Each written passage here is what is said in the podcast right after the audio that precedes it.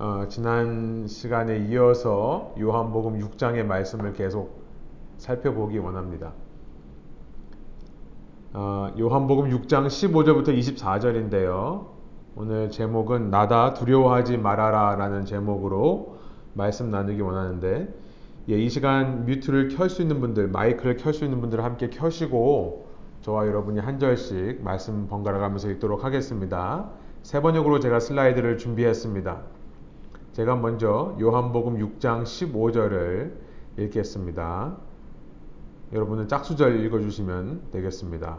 예수께서는 사람들이 와서 억지로 자기를 모셔다가 왕으로 삼으려고 한다는 것을 아시고 혼자서 다시 산으로 물러가셨다.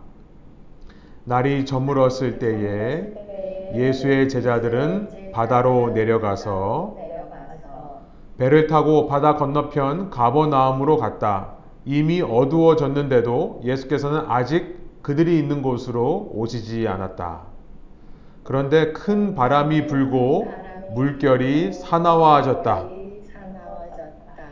제자들이 배를 저어서 10여리, 10여리쯤 갔을 때였다. 그들은 예수께서 바다 위로 걸어서 배에 가까이 오시는 것을 보고 무서워하였다. 예수께서 그들에게 말씀하셨다. 나다 두려워하지 말아라. 그래서 그들은 기꺼이 예수를 배 안으로 모셔들였다. 배는 곧 그들이 가려던 땅에 이르렀다. 그 다음 날이었다. 바다 건너편에 서 있던 무리는 거기에 배 한 척만 있었다는 것과 예수께서는 제자들과 함께 그 배를 타지 않으셨고 제자들만 따로 떠나갔다는 것을 알았다. 그런데 디베라에서 온 배 몇 척이 주님께서 감사 기도를 드리고 무리에게 빵을 먹이신 곳에 가까이 닿았다. 우리 24절 함께 읽습니다. 무리는 거기에 예수도 안 계시고 제자들도 없는 것을 알고서 배를 나누어 타고 예수를 찾아 가버나움으로 갔다. 아멘.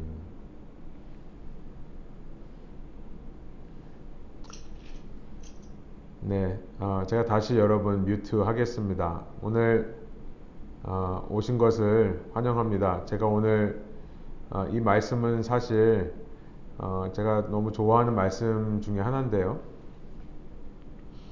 어, 이 요한복음 6장에 나와 있는 오병이어 사건 이후에 예수님의 이 행적들을 기록하고 있습니다. 주님께서 갈릴리 호수, 그 디베리아 호수 근처에서 있는 한 언덕 위에 산이라고 표현되어 있지만 어, 거기 가보신 분들은 아시겠습니다만 사실 언덕이라고 해야 맞을 것 같습니다. 어, 많은 무리를 그 언덕에서 먹이시는 장면 어, 이것이 오병이어의 사건이었습니다. 그런데 그 예수님께 빵을 또 물고기 말린 것을 얻어먹은 무리들은 어, 예수님을 억지로 왕으로 세우려고 했습니다. 어, 우리 15절에 나와 있는 말씀처럼 주님께서는 그들의 마음을 아셨어요. 이들이 억지로 당신을 왕으로 세우려 한다는 그 마음의 생각을 아시고는 그 자리를 피하십니다. 그리고 16절에 보면 제자들은 날이 저물었는데 바다로, 바다로 내려갔다라고 16절이 말씀하고 있습니다. 이 같은 사건을 기록하는 어, 마태복음 14장 22절과 23절 또 마가복음 6장 45절과 46절에는 이 일이 더 자세하게 기록되어 있습니다. 어, 마태복음만 살펴보면요 이렇습니다.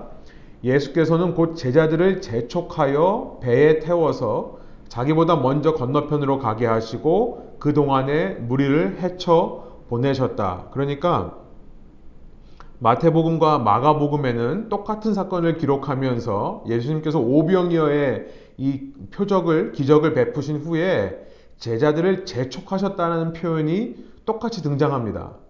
그러니까 주님께서 제자들을 배에 태워 보내시고 난 다음에 주님이 직접 그 모여 있는 무리를 보내셨다, 집으로 돌려 보내셨다라고 기록되어 있어요. 그 후에 예수께서는 따로 기도하시려고 산에 올라가셨다. 날이 이미 저물었을 때에 예수께서는 홀로 거기에 계셨다라고 어, 기록하고 있습니다. 제자들을 재촉해 배에 태워 갈릴리 바다로 떠나 보내신 후에 자신은 홀로 산에 올라가서 기도하셨다라는 겁니다. 어, 당시 이 중동의 주후 1세기 중동 사회는요, 지금과 같이 밤에 불빛이 있는 시대가 아닙니다. 이 도시에서의 밤은 밤이 아니죠. 어, 지금도 전기가 들어오지 않는 시골이나 어디 선교지에 가보신 분들은 밤은 정말로 깜깜하다는 것을 아시게 될 겁니다. 그런 어둠 가운데 배를 탄다. 당시에 상상도 못하는 일이었습니다. 위험한 행위예요. 게다가 갈릴리 바다는 이 수시로 풍랑이 일고 이 바람이 일어나서 파도가 갑자기 거세지는 걸로 유명한 그런 바다입니다. 얼마나 위험한 일입니까? 예수님이 좀 심하신 게 아닌가라는 생각이 드는 장면이죠. 왜 예수님은 제자들을 이렇게 사지로 몰아 넣으시는가? 주님께서 왜 이런 이상한 행동을 하신다고 했죠? 지난 시간 우리는 제자들에게 있어서 어쩌면 주님은 더 위험한 자리를 피하게 하시려는 의도다라고 말씀을 나눴었습니다. 예수님의 시선에는 인기를 끌고 사람들의 인기를 끌고 그 추종 세력들이 많은 그 자리가 큰 바람이 불고 물결이 사나워진 바다보다 더 위험한 자리였기 때문이다 라고 했습니다. 주님의 시선에는 오히려 그 바다에서 그 위험을 당하는 것이 훨씬 안전해 보인다라는 사실이에요. 오늘은 이 이야기를 좀 더 자세히 살펴보기 원합니다. 사도 요한은 이 마태복음, 마가복음에 기록되어 있는 이 사실, 그러니까 예수님께서 제자들을 재촉하셨다라고 마태복음, 마가복음에 반복해서 기록되어 있는 이 상세한 기록에 대해 사도 요한은 침묵합니다. 이 마태복음 14장과 마가복음 6장에 나와 있는 이 사건의 자세한 내용을 사도 요한은 알면서도 일부러 누락하는 것처럼, 일부러 생략하는 것처럼 보입니다. 어, 사복음서 중에 가장 연대가 빠른 것이 마가복음이라고 추정합니다. 주후 빠르면 50년대에 그러니까 주님께서 승천하신 이후에 채 20년이 안 되어 기록된 것으로 보입니다. 어, 마가는 베드로의 양 아들과 같은 존재였죠. 어, 베, 베드로로부터 이 예수님의 사건을 행적을 듣고 기록했던 것으로 추정되고 있습니다. 그 다음에 마가복음과 누가복음이 아무리 늦어도 70년 어, 이전으로 봅니다. 60년대에서 70년대, 뭐 빨리 말하면 주후 60년대라고 얘기를 하는데요. 그런데 요한복음은 주후 약 92년경으로 추정합니다. 주후 90년대 초반. 그러니까 다른 복음서보다 어, 많이 늦어지면 한 40년까지도 늦어지는 복음서가 요한복음입니다. 요한복음을 썼을 때 사도 요한은 이미 마가복음과 마태복음의 존재를 알고 있었을 것입니다. 그런데 마태복음과 마가복음에서 이렇게 정확하게 말씀하고 있는 예수님께서 제 아들을 재촉하셨다는 내용을 빼놓고 기록하는 이유가 무엇일까? 여러분, 말씀을 읽으실 때 사실 좀 더 자세하게 우리가 집중해서 봐야 되는 부분입니다. 다시 15절, 16절을 보면요. 순서가 이렇습니다. 예수께서는 사람들이 자기를 억지로 왕으로 삼으려다는 것을 아시고 혼자서 다시 산으로 물러가셨다라고 먼저 15절에 기록합니다. 그리고 나서 자, 자세히 보세요. 16절에 보면 날이 저물었을 때에 예수의 제자들이 바다로 내려갔다라고 기록하고 있다는 거예요. 그렇죠. 주님은 산으로 올라가셨고 제자들이 자기들 스스로 바다로 내려가서 17절 배를 타고 주어가 계속 제자들입니다. 그들이 배를 탄 것이고 그들이 바다 건너편 가버나움으로 갔다라고 기록하고 있다는 겁니다. 요한복음에는 마태복음, 마가복음에 기록되어 있는 예수님의 재촉이 없습니다. 푸시가 없어요. 제자들이 자기 스스로 그 밤에 배를 타고 가버나움으로 건너갔다는 것을 기록하고 있는 것입니다. 여러분 이런 디테일이 굉장히 중요합니다. 사도 요한은 지금 분명 어떤 의도를 가지고 이 말씀을 다른 각도에서 조명하는 것 같습니다. 그 의도가 무엇인가? 저는 17절 후반절이라고 생각해요. 이미 어두워졌는데도 예수께서는 아직 그들이 있는 곳으로 오시지 않았다라는 이 사실을 강조하기 위해서라 생각합니다. 말씀드린 대로 주후 1세기 중동 팔레스타인의 밤은 정말 눈앞에 한치가 보이, 한치 앞이 보이지 않는 어두깜깜한 어둠 그 자체였습니다. 어둠의 존재, 어둠이 있다는 것. 예수께서 그들과 함께 하시지 않았기 때문임을 사도 요한은 드러내고 싶은 것입니다. 이것이 사도 요한의 강조점이라는 생각이 듭니다. 어두움이라고 하는 것을 상징적으로 주님께서 계시지 않은 상태라고 표현하고 싶은 겁니다. 이 요한복음 1장을 시작하면서 어떻게 시작했습니까? 1장 1절에 태초에 말씀이 계셨다. 그 말씀은 하나님과 함께 계셨고 그 말씀은 하나님이셨다라는 말씀으로 시작합니다. 그런데 그 말씀이 이 땅에 예수 그리스도로 오시는데 사도 요한은 그 예수님이 이 땅에 온 것을 1장 4절부터 5절에서 어두움 가운데 빛이 비치는 것으로 묘사를 했었죠.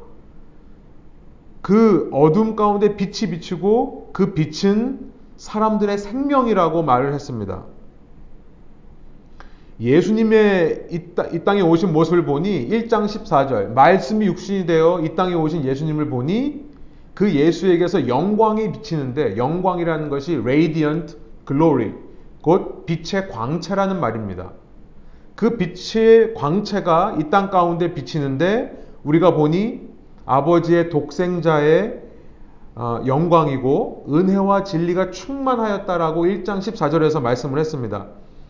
지금 그 예수가 안 계시면 세상은 다시 어두움으로 변해버리는 겁니다. 어두운 갈릴리 바다 한가운데 떠 있는 이 배 안에 있는 제자들의 상황, 그 상황과 예수님의 부재 상황이 절묘하게 맞아떨어지는 것을 사도 요한은 짚고 넘어가고자 하는 것 같다는 해석을 할 수 있는 것입니다. 사도 요한은 요한복음을 읽어보면요. 이 육체적인 일들, 이 땅에서 우리 육신을 가지고 했던 일들을 상당히 영적인 의미로 해석하는 성향을 보입니다.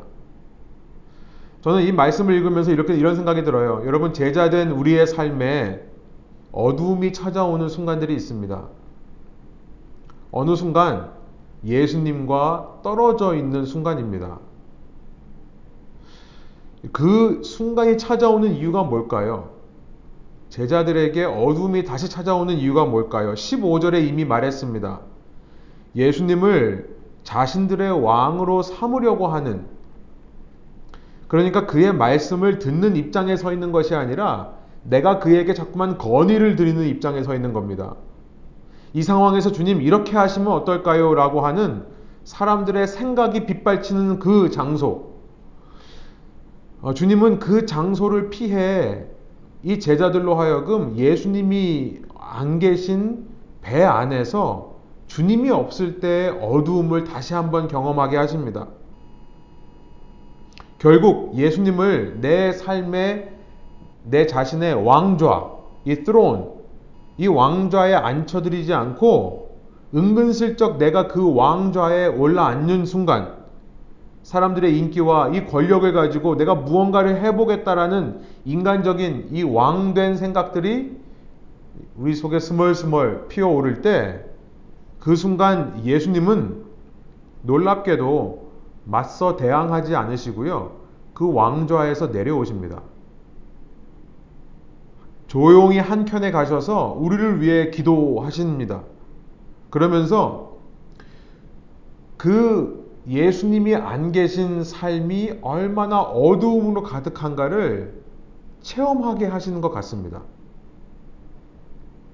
그런 제자들의 삶에 아니나 다를까 고난이 찾아오죠. 18절입니다. 그런데 큰 바람이 불고 물결이 사나워졌다. 여러분, 세상 모든 고난의 문제가 전부 다 내가 내 왕좌에 앉아있기 때문에 그 결과로 주어지는 것은 아닙니다. 이것을 꼭 기억하시기 바랍니다. 내가 당하는 고난이 내가 내 왕좌를 독차지하고 내 멋대로 하려고 하다가 그 벌로 받는 것만은 아닙니다. 아, 앞서 말씀드린 마태복음과 마가복음의 본문이 바로 그걸 말씀하고 있는 겁니다. 마태복음, 마가복음의 관점은 우리가 때로 예수님의 명령에 순종하여 갈 때 고난을 만날 수가 있다라는 것을 말씀하는 거예요. 그렇죠. 내가 주님의 말씀을 그대로 순종해서 배를 타고 갈릴리 호수 위에 있더니 그 순종하는 길 가운데 고난을 만나더라라는 것이 마태복음과 마가복음의 초점이라면 관점이라면 요한복음은 조금 다른 얘기를 하는 겁니다.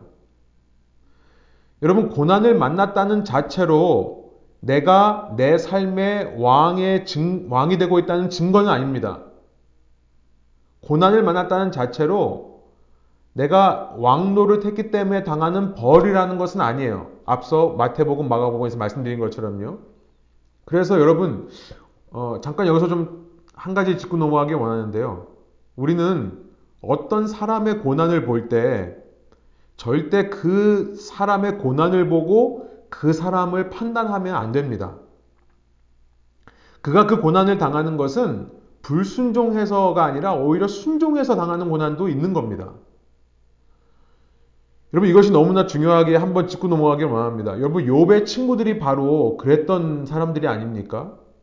그 긴 42장이나 되는 욥기의 내용 무슨 내용입니까? 욥을 가운데 두고 이 세 친구들이 돌아가면서 1라운드, 2라운드, 3라운드 돌아가면서 욥에게 따지는 내용을 담고 있습니다. 그들의 주장은 이겁니다. 그들의 질문이 이거예요. 야, 잘 생각해 봐. 네가 뭔가 잘못한 게 있으니까 고난 받는 거 아니냐? 그런데도 욥은 나는 아무리 생각해 봐도 내가 뭘 잘못했는지 모르겠다라고 얘기를 합니다. 그랬더니 뭐라고 얘기합니까? 3라운드 가서 그들의 이 분위기가 완전히 바뀌어 있습니다. 야, 결국 네가 그렇게 말하는 거 보니 너는 하나님을 제대로 섬기는 사람이 아니구나. 여기까지 가요. 여러분 욥기의 주제가 있습니다. 욥기의 주제는요. 고난의 이유는 아무도 모른다라는 겁니다. 고난의 이유는 아무도 알 수 없다는 것이 욥기의 주제예요. 우리가 생각하듯이 모든 것이 인과 관계에 의해 일어나는 것이 아닙니다. 당시 유대인들의 세계관은 철저한 인과 관계였습니다. 원인과 결과. 너가 벌을 받는 이유는 혹은 너가 몸이 아픈 이유는 죄 때문이라고 하는 이 인과 관계 속에서 모든 것을 해석했습니다. 당시 그리스 로마 사회도 마찬가지였습니다. 아리스토텔레스가 말했던 그 원인과 결과, 인과 관계, 이 아리스토텔레스를 근간으로 한 서양 철학은 전부 인과관계에 대해서 이야기합니다. 고난은 인과관계로 설명될 수 없다는 것을 욥기가 말씀하는 거예요. 여러분 고난은요. 저는 이렇게 말하고 싶어요. 신비의 영역이다. 내가 조금 진리를 안다고, 내가 조금 경험을 했다고 남의 고난에 대해 함부로 왈가왈부하지 마라. 이것이 욥기가 던지는 주제입니다. 그런데 놀랍게도 고난에는 유익이 있다는 것을 말해요. 이 역시 신비의 베일에 쌓여 있는 영역입니다. 오직 고난당하는 사람만이 자신에게 알게 되는, 깨닫게 되는 그런 유익이 있는데, 욥은 그는 의인이었지만 알 수 없는 고난을 당했습니다. 그런데 42장 끝에 가보니까 이렇게 고백을 하죠. 내가 이전에는 하나님에 대해 듣기만 했지만 이제는 하나님을 알게 되었다. 42장 4절에 고백합니다. 그리고 나서 42장 5절에 내가 이제 하나님을 보게 되었다 라고 고백합니다. 그리고 42장 6절에 보면 그 다음 절인데요. 자기 자신이 의인이었음에도 불구하고 당대에 욥 같은 의인이 없음에도 불구하고 하나님 앞에서 그 절대자 앞에서 욥은 자신의 절대적인 위치를 발견합니다. 회개한다라고 말하고 있어요.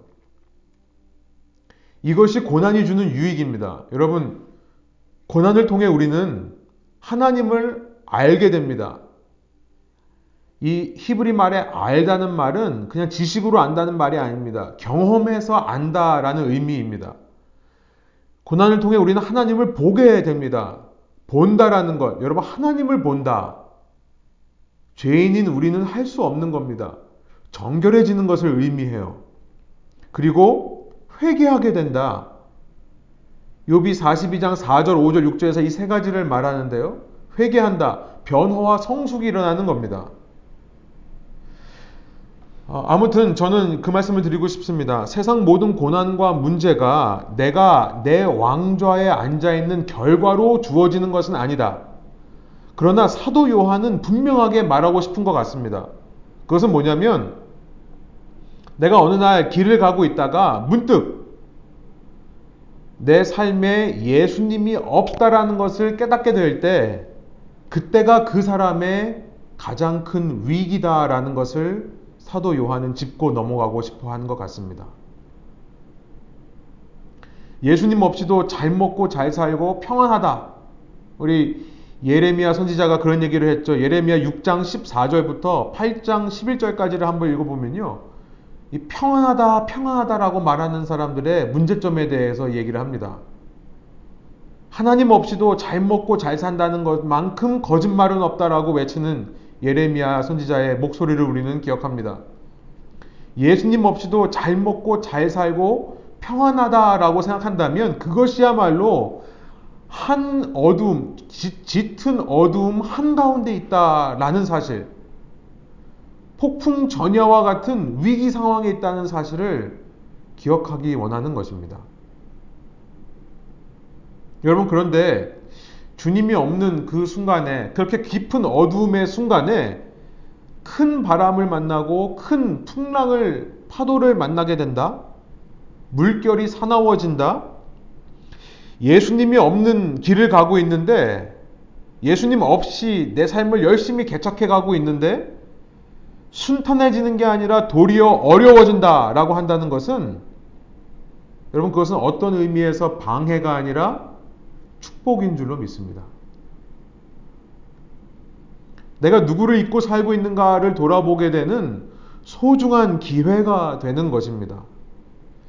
심지어 욕과 같이 아무 잘못 없이 내가 고난을 당한다 하더라도 그 고난을 통해 하나님을 발견할 수 있는 기회가 되는 것. 오직 내가 그 고난 속에서 주님을 발견할 수 있다면 가능해지는 일이 되는 것입니다.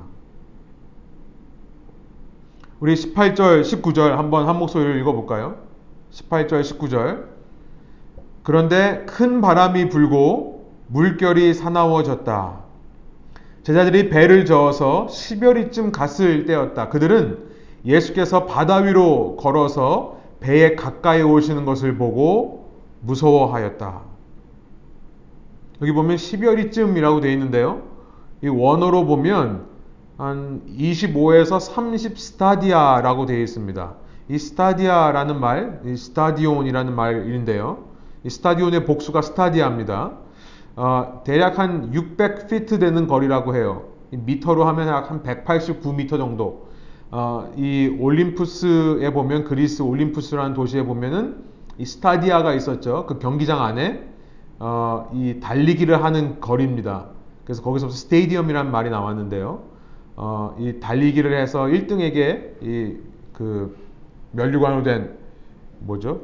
그 왕 왕 뭐 월계수 잎으로 만든 그 관, 예, 그것을 씌워줬던 예, 뭐 그런 경기를 했던 내용에 보면은 아, 이 스타 스타디온이라고 하는 스타디아라고 하는 것, 스타디온이라고 하는 것은 예, 한, 한 로마 마일의 한 8분의 1 정도 되는 한 189m 정도 된다고 합니다. 그러니까 20에서 30 스타디아라고 되어 있는 이 본문을 번역해 보면 약 한 3에서 3.5마일 정도. 그래서 어, 이 영어 번역이 3에서 4마일 정도 갔을 때라고 얘기합니다. 여러분 꽤 많이 간 겁니다.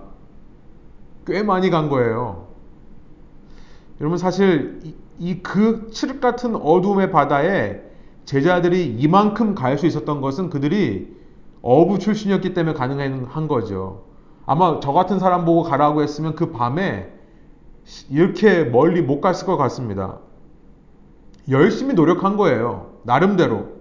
최선을 다해 자기가 가고자 하는 방향으로 열심히 노를 저어간 겁니다. 여러분, 당시 주후 1세기 역사학자 요세푸스에 의하면 이 갈릴리 호수는 그 폭이 width, width라고 하죠. 폭이 약 한 40스타디아 정도 된다고 하고요. 그 길이가 length가 한 140스타디아 정도 된대요. 그러니까 이게 위아래로 기니까 아마 이 제자들이 폭을 지나갔다고 한다면 이 폭이 한 4.5마일 되고 위아래 길이가 약 한 16마일 되는 겁니다. 폭으로 지나갔다고 하면 4.5마일 중에 한 3, 4마일을 갔으니까 뭐예요? 거의 끝까지 간 겁니다. 절반 훨씬 더 많이 간 거죠. 돌아가기에는 이미 늦은 거리입니다. 여러분, 저는 이 말씀을 보면서 늘 그렇다라는 생각이 듭니다. 늘 그렇다. 제 인생이 늘 그런 것 같아요. 주님 없이 한 발자국 내딛자마자 그때 풍랑이 일면 오히려 축복입니다. 저희들의 삶은 희한하게도 내 힘으로 다 건너갈 수 있을 것 같아서 건너가고 있는데요. 그렇게 열심히 노를 저어서 거의 다다랐는데 거의 다까지만 가고 끝까지는 못 가는 그런 게 우리의 인생 같아요. 꼭 거기서 풍랑을 만나고야 마는. 아니, 일찍 만났으면 아예 포기해버리죠. 이미 여기까지 왔는데 갑자기 풍랑을 만나면 이도, 저도 못하는 상황, 돌아가지도 못하고 앞으로도 갈 수 없는 상황. 그런데 주님께서 꼭 저 같은 사람에게 이런 상황들을 아마 뭐 여러분들은 별로 공, 공감이 안 되실 수도 있겠는데요. 예. 저 같은 사람에게 이런 상황을 만들어 주시는 이유가 있을 것 같습니다. 그만큼 제 자아가 강하기 때문이에요. 그만큼 절망을 느껴야 하는 건지도 모르겠습니다. 절망을 느껴야만 깨닫고 돌아온다. 그래서 절망을 느낄 수 있는 상황을 허락하신다. 저는 이것이 오히려 주님께서 우리를 그만큼 사랑하신다는 반증인 것 같습니다. 다시 말씀드리지만 이것은 모든 사람에게 천편일률적으로 적용되는 원리는 아닙니다. 그러나 제 자신에게는 너무나 와닿는 내용입니다. 이 제자들이 정말 열심히 노력해서 이렇게 많이 건너갔은 그런 모습들을 보면서 아, 정말 내 인생이 이렇다라는 생각을 하게 됩니다. 내 힘으로 아둥바둥 하는 것이 너무나 크기 때문에 주님은 그렇게 강한 자아를 갖고 있는 내가 두 손 두 발 다들 그 정확한 순간까지 기다리고 계시는 주님입니다. 제자들은 그 순간 그렇게 열심히 노를 저어가다가 어쩌면 온 힘에 이 힘이 다 빠져버리고 온몸에 힘이 다 빠져버리고 정말 그 더 이상은 아무것도 할 수 없다라는 절망이 찾아오는 순간, 그때 바다 위를 걸어오시는 주님을 보게 됩니다. 그런데 너무나 어리석게도요, 제자들은 그런 주님을 보면서 무서워합니다. 이것이야말로 주님이 누구신지를 깨달을 수 있는 인생 최고의 기회인데도 불구하고 그 상황 속에서 주님을 알아보지는 못하고 더 두려워하고 절망 가운데 있는 제자들의 모습. 이것이야말로 욥처럼 주님을 더 알고 보고 그 앞에서 회개하게 되는 기회인데도 불구하고 고난에만 짓눌려 절망하는 제자들의 모습. 그런데 이때 주님의 음성이 들립니다. 20절이에요. 우리 한번 한 목소리를 읽어볼까요? 예수께서 그들에게 말씀하셨다. 나다 두려워하지 말아라. 나다 두려워하지 말아라. 여기 보면요. 나다라는 말이 그리스 말로 에고 에이미라는 말입니다. 여러분 이 표현은 좀 알아두시면 좋겠는데요. 에고 영어에 여기서 이고라는 말이 나왔죠. 이고라는 말은 내 자신이라는 말이에요. 이 에고라는 말이 영어의 I와 똑같습니다. 나, I. 그 다음에 aim이라는 동사는 영어의 비동사와 똑같아요. 그러니까 에고 aim이를 그대로 영어로 번역하면 I am입니다. 그런데 신기한 것은 그리스 동사는요. 그 동사 속에 주어가 포함되어 있습니다. 그러니까 여기서 에고를 빼고 aim이만 말해도 똑같이 I am이 되는 겁니다. 에고라는 말은 붙일 필요가 없어요.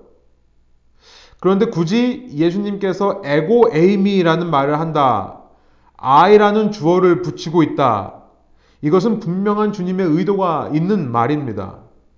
영어로 번역하면 이것을 I am으로 번역할 수 있는데요. 이것은 단, 단순히 나다라는 말이 아니에요. 말씀드린 대로 나다라는 말을 하고 싶었으면 그냥 aim이만 하면 됩니다. 그런데 에고 aim이라는 말은 내가 I am이다 라는 말을 하고 계시는 거예요. 내가 I am이다. 여러분, 이 I am이라는 것은 구약의 하나님의 이름입니다. 주님께서 그 배의 풍랑 속에서 두려워하는 제자들을 향해 그냥 나다라고 말하는 게 아니라 내가 I am이다. 그 I am이 이름이 나와 있는 책이 출애굽기입니다. 출애굽기라는 책은요. 영어로는 엑소더스. 우리는 어, 이 출애굽기해서 이집트로부터 탈출하는 기록 이렇게 이해하지만 히브리 사람들은 이 성경의 두 번째 책을 이름의 책이라고 불렀습니다. 처음에 이름들이라는 단어로 시작하기 때문에 그래요. 출애굽기는 이름의 책입니다. 특별히 출애굽기가 유명한 것은 출애굽기에서 처음으로 하나님께서 당신의 이름을 알려주셨기 때문에 유명한 책이 되었습니다. 그것이 3장에 나와 있는데요. 이전까지 하나님은 이름이 없이 불렸습니다. 이스라엘에게 어떻게 불렸죠? 나는 아브라함의 하나님, 이삭의 하나님, 야곱의 하나님. 이스라엘에게 있어서는 이스라엘의 조상들의 하나님이라는 이름으로 불렸던 신입니다. 어, 이 이집트라고 하는 나라는 다신론을 믿었습니다. 수많은 신이 있습니다. 제가 생각하기에 어쩌면 이집트에서 이 이스라엘이 오래 살면서 그 하나님의 이름을 잃어버린 것 같습니다. 이 어, 출애굽기 3장 이전에요. 하나님의 이름이 등장하지를 않습니다. 출애굽기를 자세히 읽어보면요. 여러분 이스라엘이 그 고난 중에서 종살이를 하면서 하나님의 이름을 불렀나요? 아니요. 하나님의 이름을 부르지도 못합니다. 아마 그 수많은 이집트의 신들의 이름에 묻혀버려서 하나님의 이름을 부르지도 못했던 이스라엘인 것 같습니다. 아니, 하나님의 백성이 하나님도 못 부르고 있는 상황. 그들이 했던 것은 오직 신음소리만 냈던 겁니다. 아유, 힘들어 죽겠어요. 뭐 하나님 부르지도 못하고 그냥 힘들어요, 죽겠어요. 이렇게만 얘기한 것 같아요. 그런데 놀라운 일이 있습니다. 여러분 이것이 저는 복음이라 생각해요. 출애굽기 2장 24절입니다. 하나님이 그들의 탄식하는 소리를 들으시고 당시 사회에서 신은 그 이름을 불러야 움직이는 신이라고 생각했습니다. 그러니까 인보크라고 하죠. 인보크. 하나님을 신을 깨워야 돼요. 그 신에게 신의 이름을 불러서 내 고통을 들어주십시오라고 해야 그 신이 움직이기 시작합니다. 그런데 이스라엘 백성이 하나님의 이름을 부르지도 않고 그냥 죽겠다고만 얘기하고 있는데 우리 하나님은 어떤 분이시냐면 그렇게 탄식하는 소리를 들으시고 아브라함과 이삭과 야곱에게 세우신 언약을 기억하셔서 이 이스라엘 자손의 종살이를 보시고 그들의 처지를 기억하시는 그들을 기억해 내시는 하나님 그들을 생각하시는 하나님이라는 것을 2장의 마지막에 말씀합니다.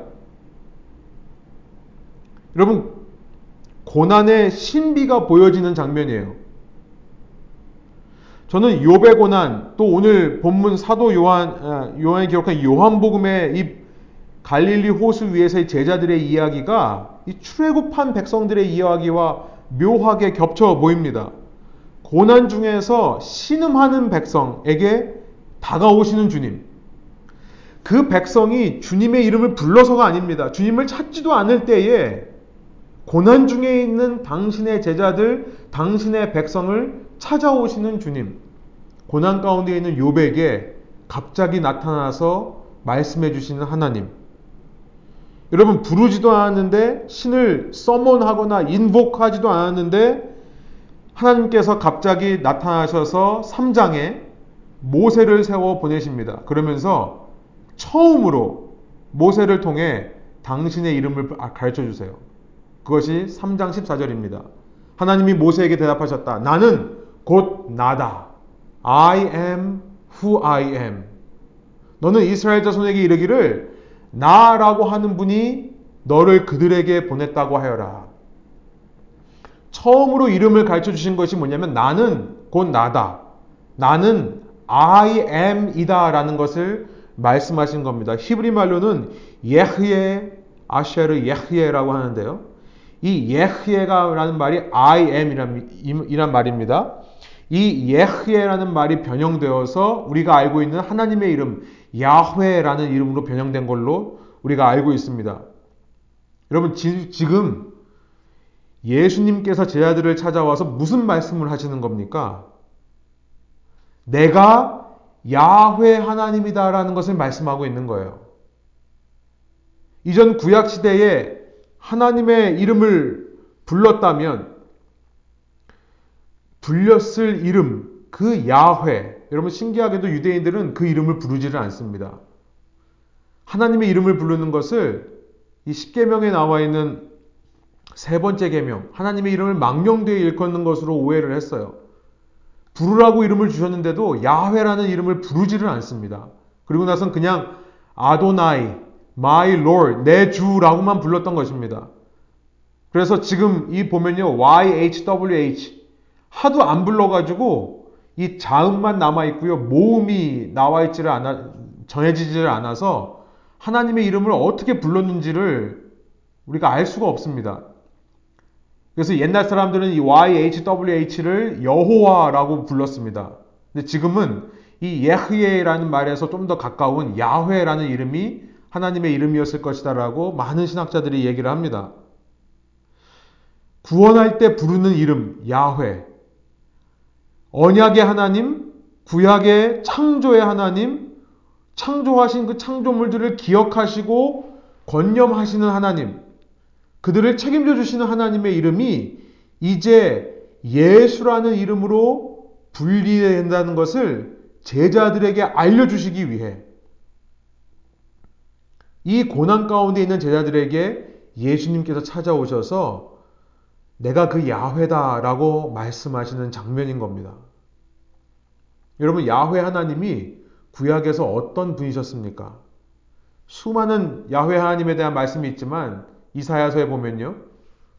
그는 하늘을 창조하신 주고 땅을 창조하신 주라고 외치고 있습니다.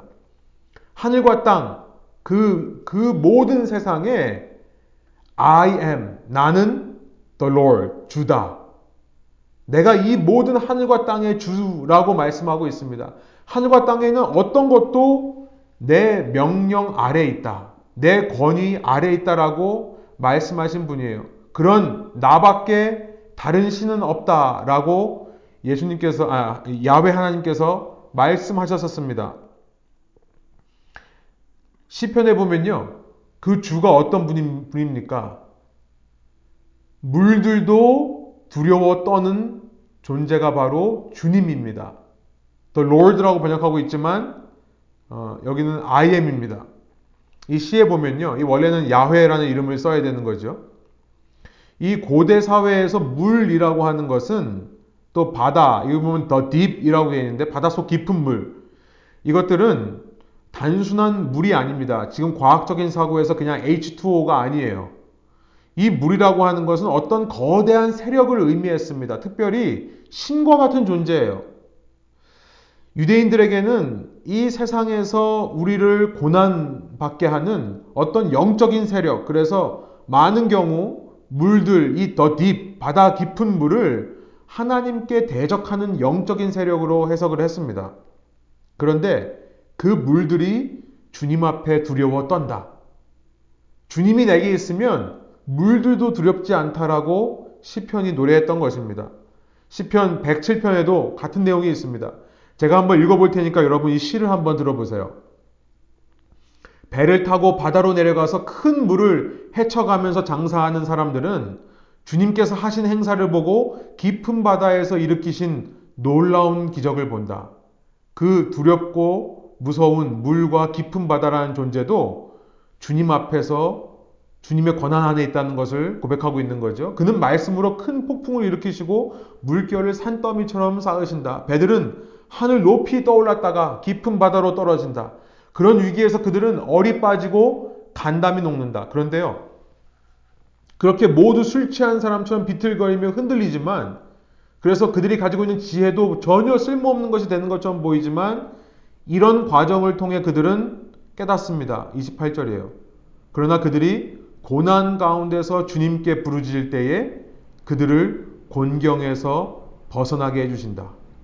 그 I am, 야훼 하나님 주님을 부를 때에 이 모든 하늘과 땅의 창조주 대신 물마저도 그 권위, 권위 아래 복종할 수밖에 없는 그 존재이신 주님을 부를 때에 이 위험으로부터 벗어나게 된다는 것을 노래하고 있습니다.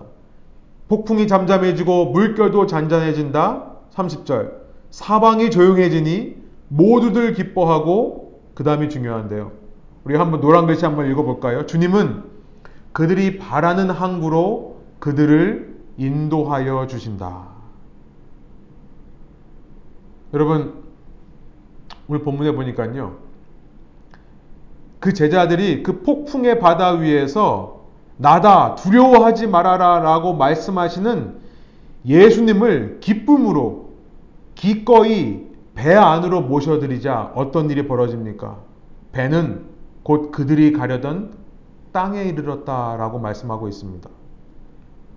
여러분, 저, 저는 이것이야말로 기적 중의 기적이라 생각합니다.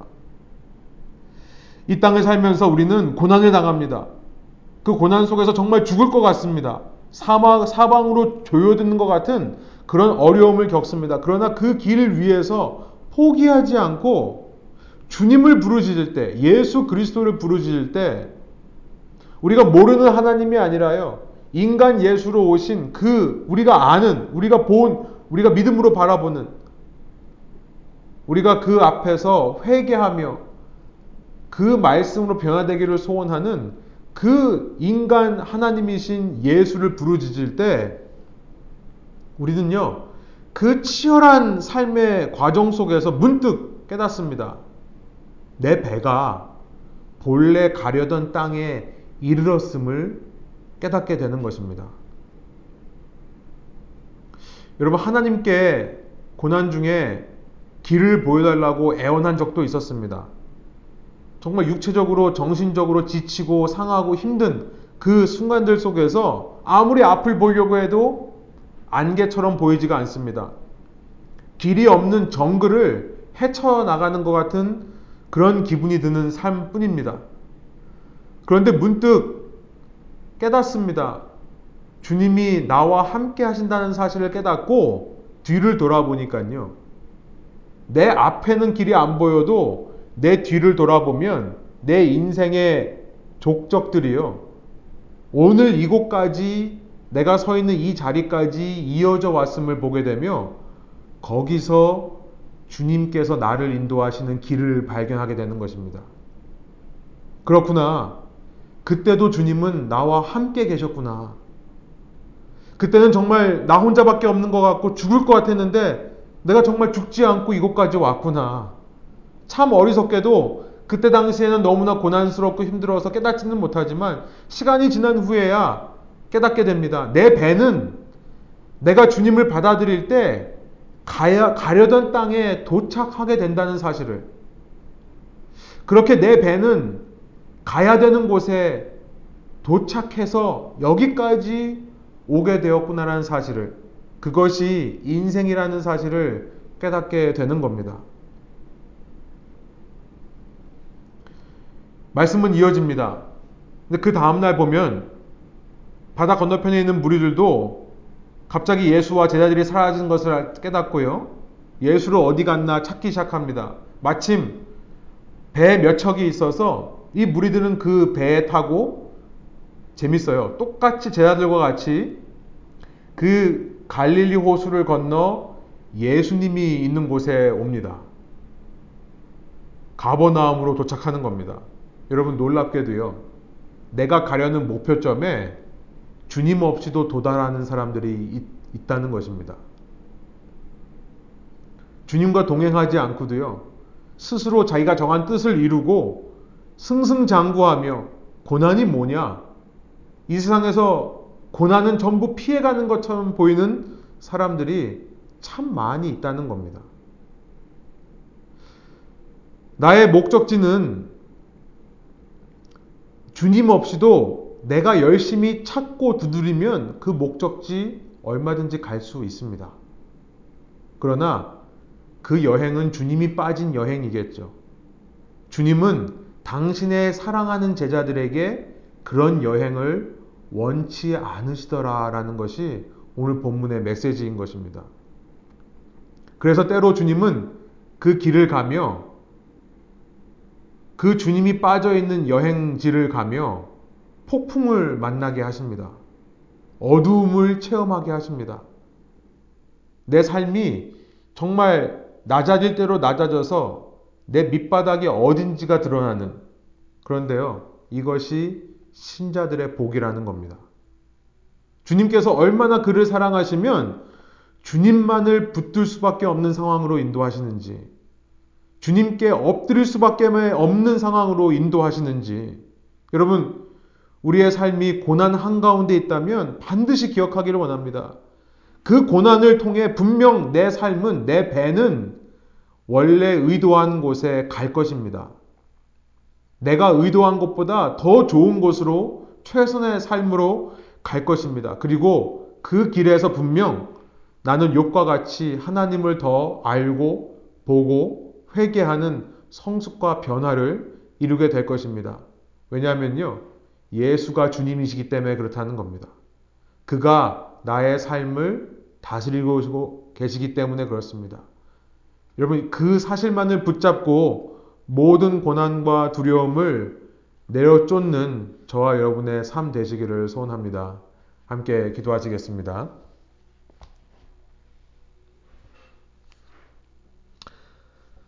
어, 하나님 이 시간 저희가 말씀을 읽으면서 이 사도 요한이 우리에게 성령의 감동으로 전하고자 하는 메시지가 무엇인지를 깨닫게 해주시니 감사합니다. 어, 주님, 우리가 고난을 받는 것은 꼭 우리가 주님의 말씀에 불순종해서만은 아닙니다. 주님의 말씀에 순종해서 갈 때도 우리는 고난을 당하고 또 어, 주님을 내 왕좌에 모셔드리지 않고 내가 스스로 왕이 되어 행할 때에도 우리는 고난을 만납니다. 세상에는 고난 없이 자기가 원하는 바들을 얼마든지 이루는 사람들 참 많습니다. 그런데 왜 주님의 제자들은 주님의 말씀에 순종해도 또 순종하지 않아도 고난을 만나게 되는가? 어, 주님, 이 말씀을 통해 그 고난을 만나는 것이 우리의 복이라는 것을 깨닫게 됩니다. 주님이 없는 배, 배 위에서 어두움을 체험할 수 있는 것, 두려움을 체험할 수 있는 것, 내 힘으로 내 삶이 이루어지지 못한다는 사실을 내가 끝까지 거의 갈 수는 있지만 완주할 수 없다는 사실을 깨닫는 것은 저희에게 복인 줄 믿습니다. 왜냐하면 그만큼 우리는 주님을 의지할 수밖에 없기 때문입니다. 만일 오늘 우리의 삶에 고난이 있는 이유가 주님께서 우리로 하여금 정말 깨지고 부서져서 주님만이 나의 소망 되신다. 주님만이 나의 주님 되신다는 고백을 받기 원하시는 것이라면 그 이유로 내 삶에 고난이 있는 거라면 고난에도 불구하고 주님께 감사하며 주님께 사랑한다 고백할 수 있는 저희 인생 되게 하여 주십시오. 그렇게 고난에 씨름하고 고난의 문제에 맞서 싸우며 스트럭을 하며 그렇게 힘든 고된 인생을 살지만 그러나 주님을 그 순간 내 삶에 모셔드릴 때 내 항해하는 배 위에 주님을 모셔드릴 때 우리의 목적지를 향해 정말 갈 수 있음을 고백합니다. 지금까지 저의 삶을 돌아오면 그렇게 주님께서 저희를 인도해 오셨음을 발견하게 됩니다. 주님, 앞으로의 저의 삶도 저희 홀로 두지 마시고 주님께서 저희와 함께 하여 주시고 무엇보다 날마다 주님을 더 의지하여 주님과 친밀히 동행하는 저의 삶이, 삶이 될 때에 주님께서 이 모든 삶의 영광을 받아주시고 무엇보다 저희 마음 속에 주님을 더 알고 주님을 보게 되고 또 주님의 원하시는 성숙과 변화를 이뤄내는 아름다운 신앙의 열매가 맺혀가게 하여 주옵소서 감사드리며 예수 그리스도의 이름으로 기도합니다. 아멘.